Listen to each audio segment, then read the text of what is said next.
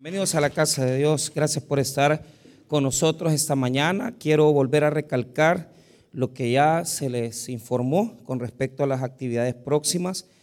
Tenemos la invitación para nuestra vigilia el próximo 31 de marzo. Vamos a estar celebrando eh, los 46 años de nuestra iglesia y por eso hemos invitado a pastores que conocen la historia. O sea, la idea que vamos a traer esa noche es que todos los pastores que vienen van a contar un poco acerca de la historia del tabernáculo y su eh, relación, ¿verdad? Por ejemplo, ¿qué día de esto fue? El día, bueno, yo, no, yo casi, bueno, lo, he contado varias veces, eh, en qué manera, ¿verdad?, eh, influenció el, el, pastor Edgar López Bertrán Padre en el ministerio, ¿verdad?, en nuestras vidas, en el sentido de cómo llegamos al tabernáculo, ¿verdad? Y Jesús ha estado ahí siempre en su palabra, en la predicación y cómo Dios a través de, los, eh, de la predicación y de nuestros grandes pastores que hemos tenido, nos ha bendecido. Así que eh, el pastor Jorge Aguirre, usted sabe que él, es el pastor importante que tiene en este momento el pastor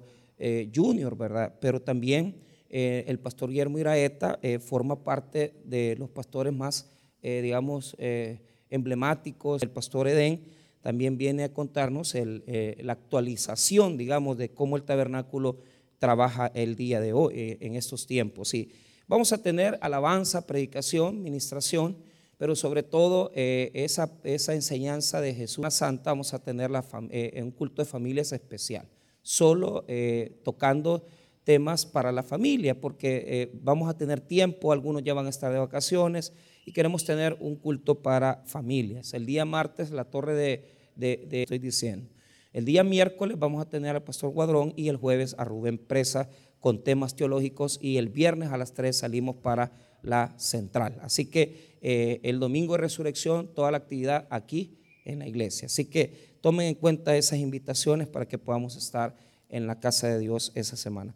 Quiero hablarle eh, a la familia el día de hoy, o sea, cada cierto tiempo yo le predico a la familia, eh, porque es necesario, o sea, eh, la mayoría de los que están aquí no escuchan sermones de familia, no escuchamos sermones de familia, y la razón es porque no tenemos tiempo, pasamos ocupados, se nos dificulta. Yo me había propuesto un domingo al mes hablar de familia, pero no, no lo he logrado, sinceramente, no he podido. Y es que Dios nos lleva por otro camino, pero hoy sí, hoy quiero hablar de eso y siento que eh, nos puede hablar el Señor en estas áreas. Vamos a ir a Efesios 5, 21. Vamos a hablar de los deberes matrimoniales. Efesios 5, 21, deberes matrimoniales. Bueno, eh, vamos a leer esos versículos, Efesios 5, 21, y eh, vamos a comenzar ahí. No, no voy a ir tan tan en orden como otros días, pero la idea es que podamos aprender de esto. Efesios 5, sí. Efesios 5, 21, les acosaban contra Efesios. Someteos unos a otros en el temor de Dios. Las casadas estén sujetas a sus propios maridos como al Señor porque el marido es cabeza de la mujer, así como Cristo es cabeza de la iglesia, la cual es su cuerpo, y Él, oramos para que nos des una interpretación, una enseñanza, bendito Dios, de estos textos maravillosos. Ayúdanos a poder sacar y extraer de ellos lo mejor para nuestras vidas, pero sobre todo que pueda ser esta palabra de bendición para cada uno de nosotros. Te damos las gracias. En el nombre de Jesús. Amén y amén. Tomen asiento, amados hermanos. Muy bien. Vamos a poner algunas cosas importantes con respecto al matrimonio en la mesa. Primero, el matrimonio va a tener un proceso de durabilidad, de sostenimiento, y eso implica con el tipo de mentalidad con la que nosotros llegamos. Eso está claro. ¿Por qué? Porque eh, nosotros tenemos la costumbre, no sé, ¿verdad? Eh, yo soy del pensamiento que este, Regálenme ganancia, por favor, ganancia. Con el, con el micrófono. Este, me río porque hace poco aprendí esa palabra, no, no, no, era parte de mi léxico, sino que la aprendí en un penal, ¿verdad? Hey, dame ganancia, le decía, dame ganancia. Y ahora ya sé qué es. Tal vez usted, usted no sabe, pero ahora yo sí ya sé, investigue usted. Mire, entonces eh, llegamos con conceptos tan errados, tan absurdos, eh, o sea que, cuando nos casamos eh, este, tenemos la costumbre de llevar más que todo un matrimonio mundano. Mundano en el sentido que, que hoy en día, ¿verdad? Los matrimonios que no son cristianos tienen costumbres tan alejadas de lo que el Señor establece. Y a mí solamente se me viene a la mente en el Evangelio de, Mateo eh, edificar en la roca. Edificar en la roca. ¿Qué es eso? Fíjese bien. Dice que todo aquel hombre que ve, este, eh, que ve, que oye y hace, que oye y hace, le compararé con un hombre que edificó sobre la roca, ¿verdad? vinieron vientos, tempestades y la casa no se destruyó. Pero todo aquel que no oye ni tampoco hace, ¿ah? le compararé con un hombre que edificó sobre la arena. ¿Por qué? Les voy a explicar. El matrimonio es para tiempos difíciles. O sea, si usted viene con esa idea novelesca, eh, eh, eh, este, mágica que presentan las películas, que el matrimonio todo es bonito, el beso por la mañana con mal aliento, eso no existe. Se levantan los dedos, amor, te amo, esa es mentira. En la realidad, usted sale huyendo de la casa porque Claro, porque va a bañarse, cepillarse, tiene que ir a trabajar y la, señora se levanta enojada y ya en la mañana ya está eh, viendo cómo pelea con el hombre y el hombre va todo ya enojado para el trabajo. Esa es la realidad. Pero, ¿cuál es el punto? venimos con conceptos equivocados, con conceptos totalmente errados. Entonces, cuando yo pongo, poneme atención en esto, los mandamientos del Señor en mi matrimonio. Y dejo de llevar mi matrimonio conforme a lo que a mí o lo que yo creo o lo que yo pienso, entonces Dios me bendice, porque eso es edificar en la roca. Y le voy a explicar algo, va a venir tiempos de tempestades, tiempos de calamidades, y usted va a pasar esas, esas situaciones, porque usted no está llevando su matrimonio con sus propios criterios sino que usted lo está llevando con la palabra de Dios. Entonces, por ejemplo, venimos con un machismo galopante que, en, la, en, la, casa venimos con aquello que, no, yo aquí mando, ¿verdad? Y, y, hombres que se lo, me lo han confesado a mí, pastor. Yo me casé pensando que si yo no tenía otra mujer, yo no era macho. Yo no era macho porque a mí me enseñaron que el macho se echa las cervezas, el macho viene y y, se mete con su esposa y tiene otras dos. Entonces, los conceptos con los que las personas se casan son equivocados. Vaya, las mujeres, hoy hay una independencia femenina muy bonita, pero hay, personas que se casan, hermanas que se casan, y con conceptos equivocados. Y, dicen, no, es que yo no me voy a dejar, yo soy libre. A mí nadie me puede someter. ¿Y quién te quiere someter, mamita? Si vos ya estás somatada. Entonces, eh, eh, eh, ah, yo no me voy a dejar. Totalmente equivocada.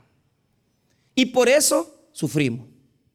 Por eso es que yo no, no me meto en eso porque aquí tenemos ya personas viudas, aquí hay personas que lucharon 20 años con una mujer, 21 y ya no están con ella. O un hombre y ya no están y están solos. Y es difícil esa soledad. Es difícil esa soledad porque cuando ya un hombre en viuda eh, o cuando no funcionó y, ya usted tiene 59, 60 años, usted puede, si tiene pistillo, usted puede encontrar una, una pareja pues que, que esté con usted, pero por lo general es por interés. Si usted tiene poquito de dinero, pues.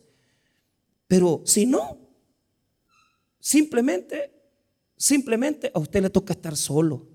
No lo visitan, no aquí, hay hermanos, yo tengo hermanitos aquí en la iglesia que viven solos, ya tienen su edad, 66 años. Uno vive ahí y me dice, pastor, siempre viene al culto de las cuatro, por eso estoy hablando mal de él ahorita. Entonces, mira, mira, ¿y a dónde estás viviendo? Le digo, porque tiene una su casa aquí en el, en el, hoyo y, tiene una allá en Soyapango. Y entonces, y, hoy, ¿a dónde estás? No, hoy estoy en Soyapango, me dice. Ah, ok. Pero solos, hombres solos. ¿Por qué? No supimos llevar las cosas del matrimonio, no supimos llevar eh, la relación a un nivel espiritual, a un nivel donde los dos pudiéramos sacar adelante. Entonces, la primer crisis para mí matrimonial, ¿sabe cuál es? Morir a uno mismo. Si usted llega ahí queriendo poner que usted es aquí, que usted es allá, con su pedantería, con su carácter, queriendo arreglar los problemas del matrimonio sin hablarse, enojándose con la comida porque ni come de bravo que se va a dormir. Usted no la hace, men. Usted no la hace. Si nos hemos divorciado, separado y hemos buscado otra pareja, y esa pareja la hemos buscado por sexo, bien difícil va a funcionar. Eso va a fracasar. ¿Por qué? No lo hiciste en la roca. O sea, nos unimos, nos juntamos porque nos, nos acostábamos, teníamos buenas relaciones sexuales y usted encantado con la chica y ella encantada con usted, pero eso se acaba. Porque el matrimonio no es de sexo. Si no, pregúntele a la gente que ya tiene 70 años. El matrimonio es de aprender a convivir, de aprender a ser amigos, de aprender a ayudarnos el uno al otro. Pero ¿cuál es el punto? Esto tiene que cambiar, mire. Esto es lo que tiene que cambiar. Yo aquí tengo un par de hermanos que también la riegan. Ya tienen 48 años, se han separado, pero no quieren tener o sea, mujer tienen, varias mujeres tienen, pero no se quieren casar con ninguna. Y ahí vienen, ay, es que yo, pastor, usted sabe que el error que cometí, pues sí, pero ya con estas son tres que tenés noviazgo y no te casas con ellas. Es que no puede ser. ¿Qué quiere decir eso? ¿Qué quiere decir eso? Quiere decir que cuando encuentre otra, la va a volver a regar, hombre. Porque usted viene de una vida donde se acuesta con el, la, la que quiere. Usted tiene cuatro o cinco parejas y después viene eh, y encontró la que usted pensó que era la de, su vida. Se casa y ya cuando ya pasaron dos años, usted se le sale el diablo y quiere volver a tener novia y quiere volver a tener otra mujer y quiere tener otra pareja porque usted llega con una mentalidad equivocada. Entonces, tenemos que aprender a morir a ser humildes, reconocer que con mis criterios yo no puedo, hermanos. Yo no puedo. Pero con los criterios de Cristo sí podemos hacerlo. Primero es eso, eso es mi, mi introducción. Pongamos los criterios bíblicos para llevar nuestras relaciones. Pongamos los criterios de Jesús para sostenernos en el matrimonio. Pongamos, hermanos, eh, eh, los criterios del Señor. ¿Y, y qué dice el Señor? Dice el Señor que tenemos que perdonar. Dice el Señor que tenemos que ser humildes. Pastor, pero mire, mire, así neta, pero neta. Usted sabe que su pareja le puso los cuernos. Y el hombre viene porque usted se dio cuenta de lo que hizo y, usted ya viene que, no, eh, este que no sé qué, lo voy a dejar. Mira, mamita, hacerle frente. ¿Qué dice la palabra? Él está arrepentido, él reconoce su falta, la regó, se humilla ante, ante vos, pide perdón. ¿Por qué no lo perdonás, pues? Ahí tengo yo una pareja que se me anda ocultando, porque imagínense por qué la dejó ella a él. Porque le encontró una página una aplicación que yo no sé de, cuestiones pornográficas de, de Europa. Yo ni entiendo cómo es eso, porque yo entiendo que ahí le enseñan todo a uno, pero entonces eh, eh, la, señora le encontró eso en el teléfono al, muchacho. ¿Y sabe qué hizo? En lo que estaba durmiendo, le, se le tiró encima en la cama, literal se lo estoy diciendo, y le puso la rodilla en el cuello a quererlo matar a usted matrimonio cristiano que aquí se paran.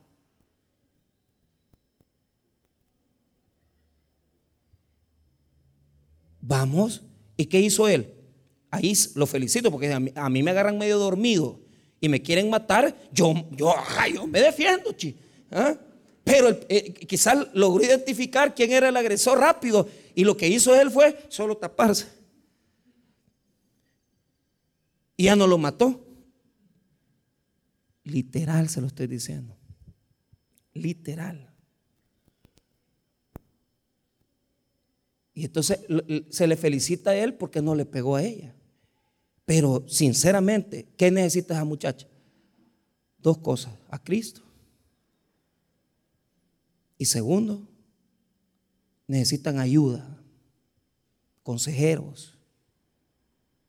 Porque hay problemas, pero hay que hacerle frente. Entonces, pero vamos a hacer el ridículo porque nos dejamos con la mujer, la dejamos tirada, ya nosotros por nuestro lado, y, mira, y, tu señora, no, ahí me he separado de ella. Ganás 400 pesos. Dejas a tu pareja. Ahora tenés que mandarle, ¿qué? 120, 150 pesos mensuales para mantener a los niños. Y hay groseros aquí que ni eso quieren pagar para ayudarle a la señora. Y vos te vas a vivir solo, a hacer ridículo también. En lugar de hacerle frente como hombre y decir, voy a ver si compongo esta situación con la ayuda de Jesús, me voy a ir a un retiro, voy a ir a, la predicación, quiero aprender Biblia, porque mi matrimonio está mal. Pero ¿qué hacemos nosotros? Tiramos todo a la basura y nos paseamos en nuestros hijos, nos paseamos en la señora, y de ahí nos enamoramos de otra. La otra ya tiene que venir a aguantar hambre con nosotros porque nosotros no nos alcanza. Y después luchar para que me acepten mis hijos. Y pelear con ella para que me deje darle 50 pesos a cada hijo. Con la nueva. Eso es lo que querés. Porque esa es la vida de muchos de nosotros. ¿Por qué? Por los malos criterios, por no poner a Cristo como la roca, por, porque no oímos e hicimos, sino que pasamos por alto, pusimos la casa sobre la arena y fracasamos. Y por eso hoy sufrimos.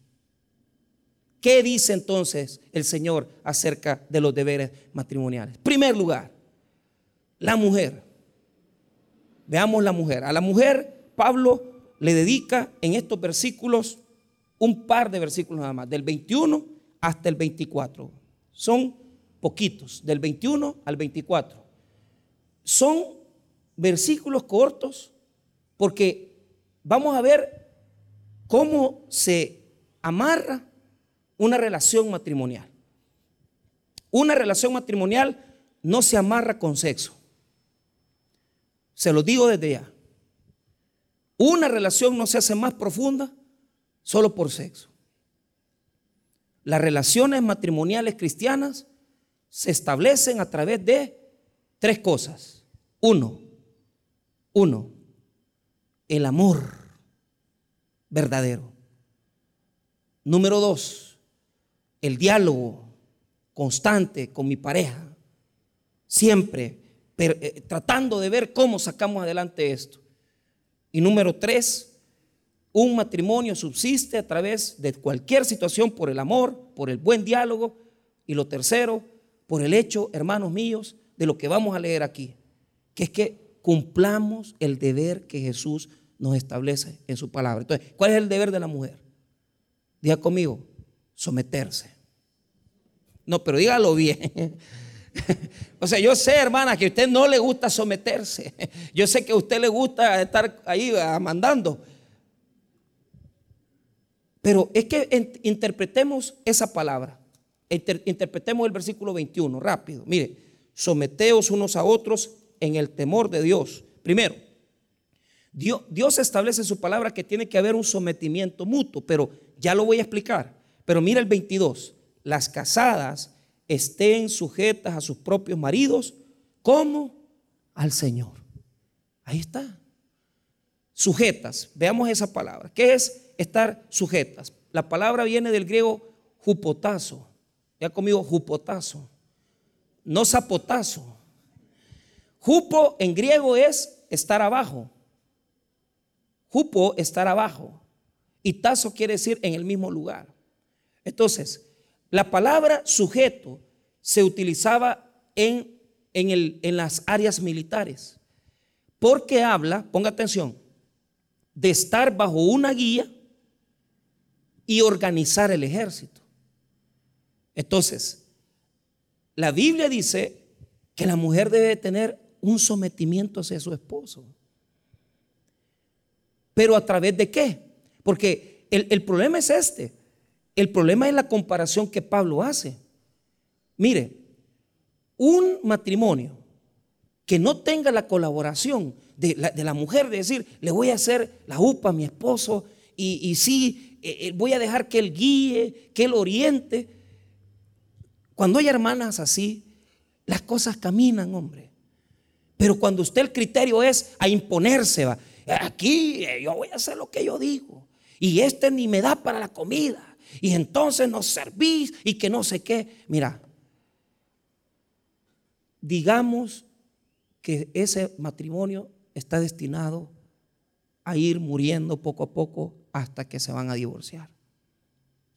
Si usted le mete su criterio, usted la riega. El criterio bíblico es someterse. Ahora, esa sujeción, diga conmigo, es ganada. Ahí está la clave, mira. ¿Por qué? Porque algunas dicen, pastor, ¿y cómo me voy a sujetar, verdad? A mi, a mi marido, si mi marido es un gran borracho. O sea, para mí, hay tres condiciones en las cuales la mujer tiene que poner este versículo en, digamos, eh, en exclusión. Tiene que poner como, como una, digamos, advertencia. Por ejemplo, Caso número uno, cuando el marido no está cumpliendo, ¿verdad? Porque él no está en la casa. Entonces el esposo es un alcohólico, él ha caído en un vicio, él ha caído en drogas. Entonces, ¿qué hace Dios? Le da un poquito a la esposa para que sea ella la que oriente la casa. ¿Cuál es el deber suyo cuando su esposo es un vicioso, drogadicto y un alcohólico? tomar las riendas de la casa. Usted tiene que llevar las cosas. Y, dice usted, pastor, pero, pero es que usted no quiere cambiar. Pero entonces, ¿quién va a gobernar? Usted tiene que llevar las cosas. El segundo caso, donde la mujer tiene que sobreponerse a la sujeción del marido, es en la infidelidad. El hombre, el pisto se le da al amante, eh, eh, eh, se desaparece en las vacaciones de Semana Santa, aparece allá como, como jueves santo ya después que estuvo con la, o al revés, va, pasó con la familia lunes, martes, miércoles y ya jueves, viernes va con amante. Se requiere mujeres que sean sabias. ¿Por qué? Porque los niños van a decir, mamá y, mi papá, y, ya viene usted con esa leguleyada barata, ¿va? ah, que tu tata, ¿va? gran irresponsable, tiene otra mujer. Ahí la está regando usted. ¿Por qué? Porque Dios la está poniendo a prueba. Y lo que, y lo que el Señor quiere es que usted le, meta, que usted esté a cargo de la casa. Y mi, mamá y mi papá, fíjate, hijo, no vino ayer, pero no se ponga usted a contaminarles el corazón. Porque ya si usted pone, es que tu papá no nos quiere ni los quiere ustedes, ¿qué está haciendo? Envenenándolos. Y usted tiene que estar sujeta. ¿Qué significa eso? Que a pesar que él está en adulterio, a pesar que él es un borracho, usted está tomando las riendas de la casa y le está ayudando a él para, para que la casa salga adelante. Porque usted tiene dos hijos él no llega. Entonces, ¿quién va a irlos a dejar al colegio? ¿Quién les va a dar el dólar? Y usted a veces le va a tocar chillar porque usted va a ir en el microbús o va a ir ahí en, la, eh, eh, en el bus y con los dos hipotes, y usted sabe que está casada, pero le está haciendo frente. Entonces usted está chillando y usted diga, llega al colegio y dice, ay, qué regada, dice, y este que no se compone. pero, pero ahí está, porque ¿de quién se está aferrando? Esa es la pregunta. ¿De quién se está aferrando?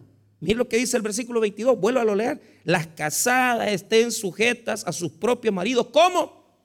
Primero se sujeta al Señor y después a su esposo. Porque una mujer que no se somete a Cristo no se puede someter a nadie. Usted va en el bus a dejar a sus niños, su marido desaparece porque él tiene otra casa. ¿Qué le toca? ¿Andar chillando? Sí, pero usted sabe que el Señor está con usted. Y usted le da la cora, usted le da los 50 centavos a los hipotes, le da un beso, ora con ellos, los despide, los deja en el colegio, en la escuela. Y usted ya la hizo. Usted es una guerrera. Usted es una super nana. Usted es una super mamá. Pero esa, esa mujer es que, ay, ay, que tu papá solo chupando vive. Que no se queje, hombre. Sométase al Señor.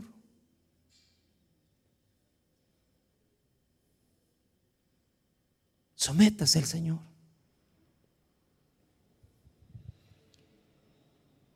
Primer caso, se lo dije, alcoholismo. Segundo caso, infidelidades. Tercer caso, enfermedades. La sujeción de la mujer se pone a prueba en las enfermedades del hombre. Hay mujeres que yo las admiro porque viendo que el hombre no trabaja, ellas van a vender.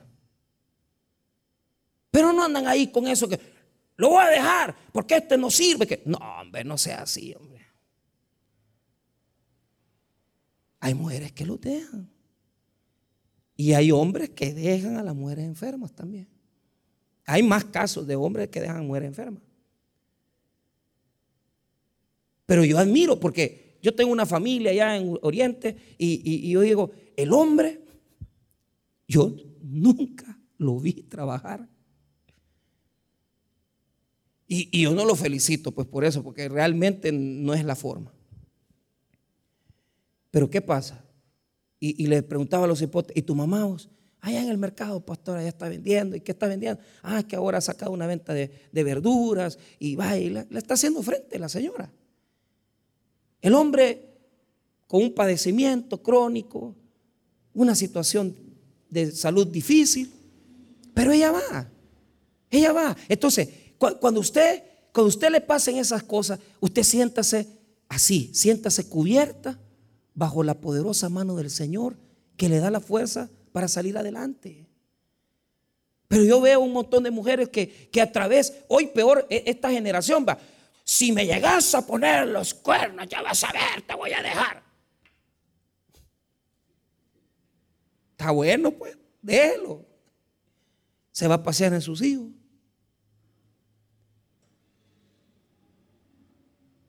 Ay, es que, pastor, yo no tolero una infidelidad. Mamita, mejor no digas nada porque no sabes cómo te va a ir. Aquí hay un montón de jovencitas que, ay, a mí sí, cuando yo esté casada, dicen, ay, yo no voy a permitir la infidelidad. Ay, mamita, mejor no digas nada. Cállate. No sabes lo que te viene. Pero ¿cuál es el punto? La sujeción tiene que ponerse a prueba. Pero usted tiene que estar siempre con esa cuestión de respetar a su pareja. Porque si usted comienza a decir, es que este, eh, por ejemplo, hay mujeres que humillan a los, a los varones, este no sirve de nada, si este es un gran inútil, y, habla, y, habla, y hablan con las amigas y hablan mal del marido. Eso no es, eso no sirve. Dios no la va a bendecir. Dios no la va a respaldar, porque usted está portándose mal. Y ya le voy a explicar la razón. Entonces, cerremos esa condición de las crisis de la sujeción con un punto. ¿Por qué la mujer debe estar sujeta? Porque el marido tiene que ganarse a la esposa con la confianza. Había conmigo confianza. Si no hay confianza, no hay nada. ¿Cómo? Mire, mire cuál es la condición. Si usted va allá abajo, ahora vamos con los maridos. Mira lo que dice el 25. Maridos, amad a vuestras mujeres. Amén. Hasta ahí lea. Ok. Entonces, la condición de estar sujeta es a través de qué? De que mi esposo me ame. Es que mire, Señor, ninguna mujer se le va a someter si usted es un gran pedrado, hombre. Si usted es un gran pedante. O sea, eh, usted no puede andar sacando el versículo, las casadas estén sujetas a su propio marido solo porque a usted le conviene, porque hay hombres que es que mi mujer no se me somete. Pues sí, ¿cómo se te va a somatar? Digo, someter. si vos no le llevas para la comida, no le das para que se vista, no le pagas las cuentas de la casa, ¿cómo se va a someter? Si vos es un inútil. Mire, la confianza se gana. Llega un momento que la esposa sigue al hombre, pero cuando ve que el, esposo fracasa, no le salen bien las cosas, la lleva al sufrimiento a ella, ella deja de confiar en él. Y eso es terrible, porque lo primero que tiene que haber en el matrimonio, ya conmigo, es admiración. yo tengo que admirar a mi esposo. No, yo no, usted va. Yo tengo que admirar a mi señora y ella me tiene que admirar a mí. Pero por ejemplo, el hombre, toda mala decisión, agarra un poquito de dinero y le dice a la señora, vamos a comprar un carro y lo vamos a vender. Y mentira. Agarró el pito, se lo chupó y ya no llevó nada a la casa. ¿Qué pasa con ella? Ya no confía. De repente al esposo ya lo echaron dos, tres veces de un trabajo. Entonces ya la mujer ya se deteriora la confianza. Ahí estamos muchos nosotros, de nosotros. Que si yo le pregunto aquí a las hermanitas que están aquí con pareja o casadas, les pregunto, ¿ustedes confían en su esposo? Que no les va a hacer daño que se, pueden amarrar ustedes una venda en los ojos y decirle, mira, esposo, llévame, orientame, y usted sabe que ese esposo no la va a tirar al hoyo. O cuántas aquí pueden decir, hmm, si yo me llego a dormir, este me tira al hoyo. Y le voy a decir la razón. Cuesta aprender a creer y confiar. Mire, los primeros años de mi matrimonio fueron difíciles. Porque mi esposa venía de un matriarcado donde solo las mujeres mandan. Y mi esposa me quería mandar a mí. Y yo no me puedo dejar mandar porque yo soy macho sin dueño. ¿Me entiende? ¿Va? Entonces, ella acostumbrada a que las mujeres mandan, va. La mamá mandaba en su casa. La abuela mandaba en su casa. Y mi esposa queriendo mandar. Pero ¿Cuál era el problema? Ella confiaba más en lo, en lo que le decía su hermana y su mamá que lo que yo le decía. Entonces, cuando ella iba a comprar algo, no me preguntaba a mí, le preguntaba a la nana. ¿Ah? Le preguntaba a la hermana. Mire, ¿y usted por qué le anda preguntando a los ajenos usted? Si usted tiene su esposo, consúltelo con él. ¿Cuántas mujeres aquí andan que le consultan a la Paquita, le consultan, en lugar de consultarle al Señor o a su esposo? ¿Y la Paquita quién es? La vecina, la que tiene el puesto en el mercado de la par suya, la que está sentada en el trabajo de la par suya. Ella no puede dominar tu, tu matrimonio. Entonces, los primeros años sufrimos porque mi esposa se metía en deuda, se metía aquí, porque ella no le preguntaba a nadie, ella era ella sola, ella le preguntaba a la mamá, al esposo, pero Dios nos probó tanto que ahora no le voy a decir que mi esposa es sumisa, pero ella me pregunta. Y, y ojo, problemas siempre tenemos, pero mi esposa me pregunta, ¿Qué te ha dicho Dios? Cuando usted llegue a ese nivel, que ya la esposa le respeta a usted porque, usted, porque ella sabe que usted por lo menos es cristiano, más o menos. No le estoy diciendo que es súper cristiano. Ya la hizo. Porque ella sabe que usted va a velar por su matrimonio, va a velar por su casa, va a sacar adelante las cosas. Y usted se va a rebuscar por ella. Entonces, la sujeción de la mujer es ganada a través de el amor y la confianza. No quiera venir a mandar, ¿por qué? Ponga atención. Si usted se pone así como marido mandón, que usted quiere una esclava que le, que le choleree ahí en la casa, va. Eso le encanta que le limpie, que lave los platos, que le dé cocina. No, hombre. Usted lo que usted ha entendido mal la Biblia. Usted lo que tiene que hacer es lo contrario. Usted lo que tiene que hacer es servirle a su esposa. ¿Para qué? Para que le haga caso. Lo que tiene que hacer es lavar usted los platos, ayúdele. Llévele las cosas de los comprados al mercado. A ningún hombre le gusta ir al supermercado, a ningún hombre le gusta ir al mercado con la mujer. Lo que le gusta es andar como son, ahí va, solo va, y la mujer atrás y ellos adelante, ahí ellos le llega. Ayúdele, hombre. Agárrele los comprados. Hija, vamos a comprar, vamos, vení. Así se gana una mujer. ¿Ah? Con servicio, con humildad. ¿Y qué es lo que quiere usted? Que su esposa le obedezca. Sírvale. ¿Ah? Primero, lo que le pide a la mujer es sujeción. ¿Qué le pide al hombre? ¿Qué le pide al hombre? Léelo ahí, léelo, versículo 25. Están achicados, ¿va? ¿Ah? ¿Ah? Mira lo que dice. Marido dice. ¿Qué dice? Amad a vuestras mujeres. ¿Va? ¿Qué le, ¿A quién le pide más? ¿Al hombre o a la mujer? Al hombre. Y usted dice, ay, qué chivo, cuando lee el versículo 22, usted, ay, la mujer se tiene que someter. Lea el 25, a usted le pide más la Biblia.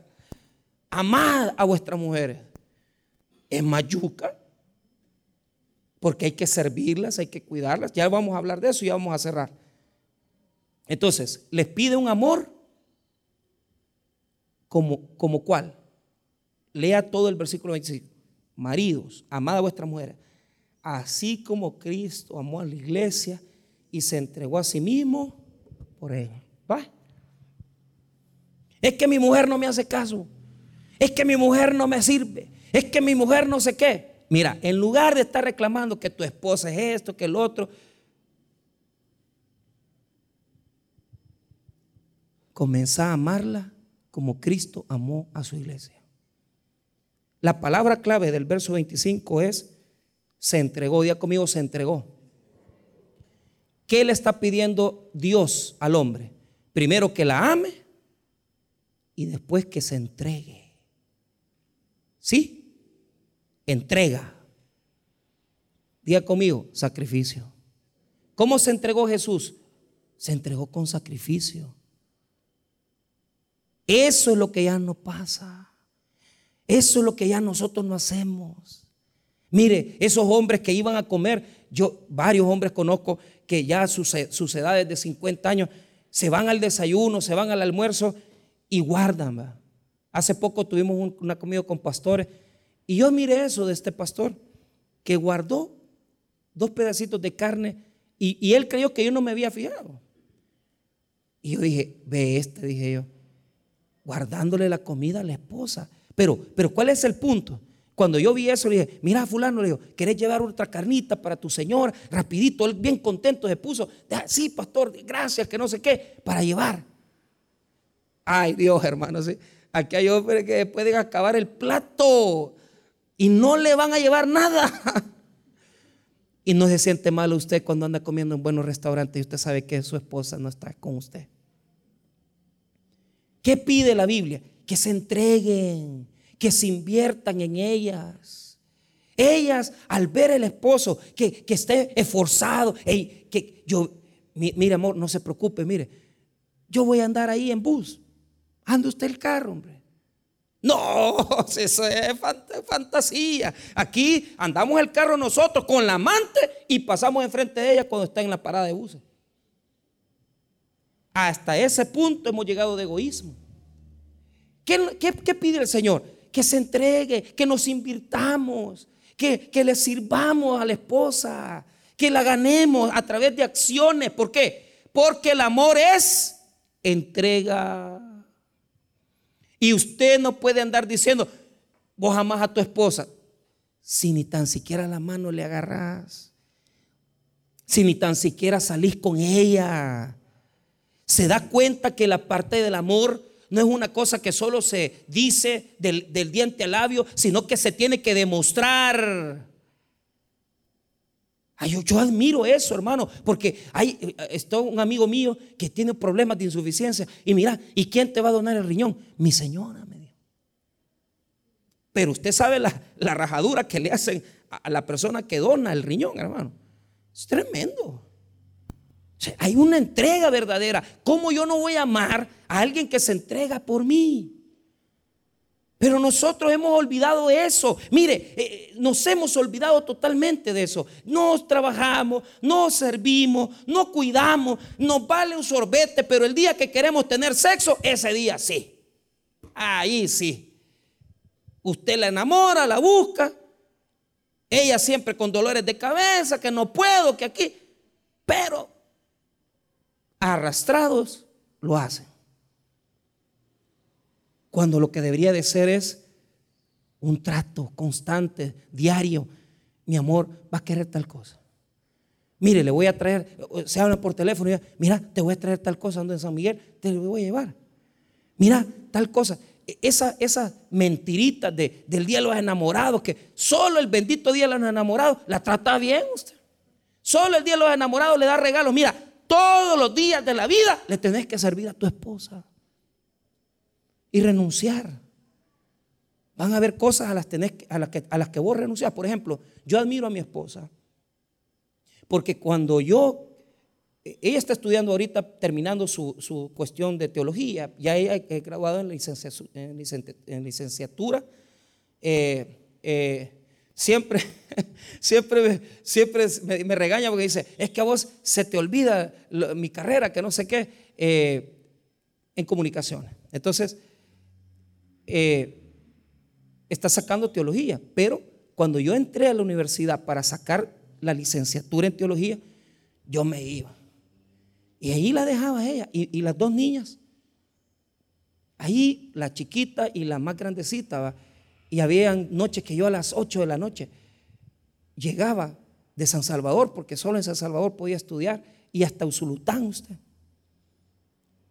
Y ahí ella, mira, vas, vas a querer esto, vas a querer lo otro.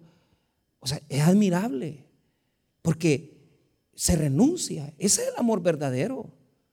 Cuando una persona dice, no, mira, yo, yo me sacrifico por vos, hombre. Yo pongo las cosas para que Dios pueda bendecirnos. Y esa persona hace grandes acciones por nosotros. Entonces esa mujer va a enojarse siempre, siempre va, a tener esas molestias normales, pero ella va a saber que el hombre la cuida, hombre. El hombre la cuida. Pero cuando el hombre no la cuida, esa mujer va a querer salir huyendo de la casa porque se sienten desprotegidas. Entonces, vea qué bonito lo que nos enseña el siguiente versículo 26.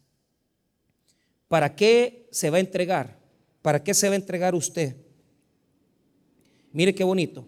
Para santificarla, habiéndola purificado, mire bien, habiéndola purificado en el lavamiento del agua por la palabra, a fin de presentársela a sí mismo una iglesia gloriosa que no tuviese mancha ni arruga ni cosa semejante, sino que fuese santa y sin mancha. Entonces, el anhelo más grande de Jesús es presentarse, presentar a la iglesia para su matrimonio, para su boda, y casarse con una iglesia que no tiene mancha y que no tiene arruga. Entonces, ponga atención, el matrimonio no es para tener sexo. El matrimonio es para hacernos crecer. Diga conmigo, hacernos crecer. El hombre debe de crecer en madurez, en criterios, Pero el objetivo más grande del esposo debe ser que la esposa crezca, que mejore, que se supere. Yo conozco un montón de hombres que lejos de eso les dieron esposas tan bonitas, tan hermosas, y lo que han hecho los últimos 20 años es pisotearlas, humillarlas, sacarle, sacarlas chulonas en la madrugada porque son borrachos. ¿Qué es lo que hizo Jesús con la iglesia? Se la presentó a sí mismo para presentársela como sin mancha ni arruga.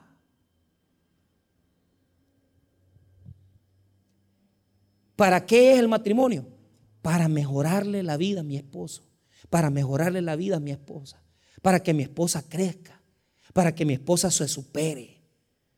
Entonces, cuando la Biblia dice presentársela, quiere decir que este, este, Jesús la admira porque se presenta en el día de matrimonio bien vestidita, sin mancha ni arruga. Ahora, ¿qué significa eso? Eh, pongámoslo en el matrimonio, sin mancha ni arruga. Para mí, mi esposa no debe tener mancha. ¿Qué significa mancha? Carácter moral. Hermanos, si usted se ha casado, es para presentarse a una esposa que siempre usted la va a defender. Nadie puede andar hablando tonteras de ella, ni usted burlándose de ella. Mancha quiere decir falla de carácter o falla moral.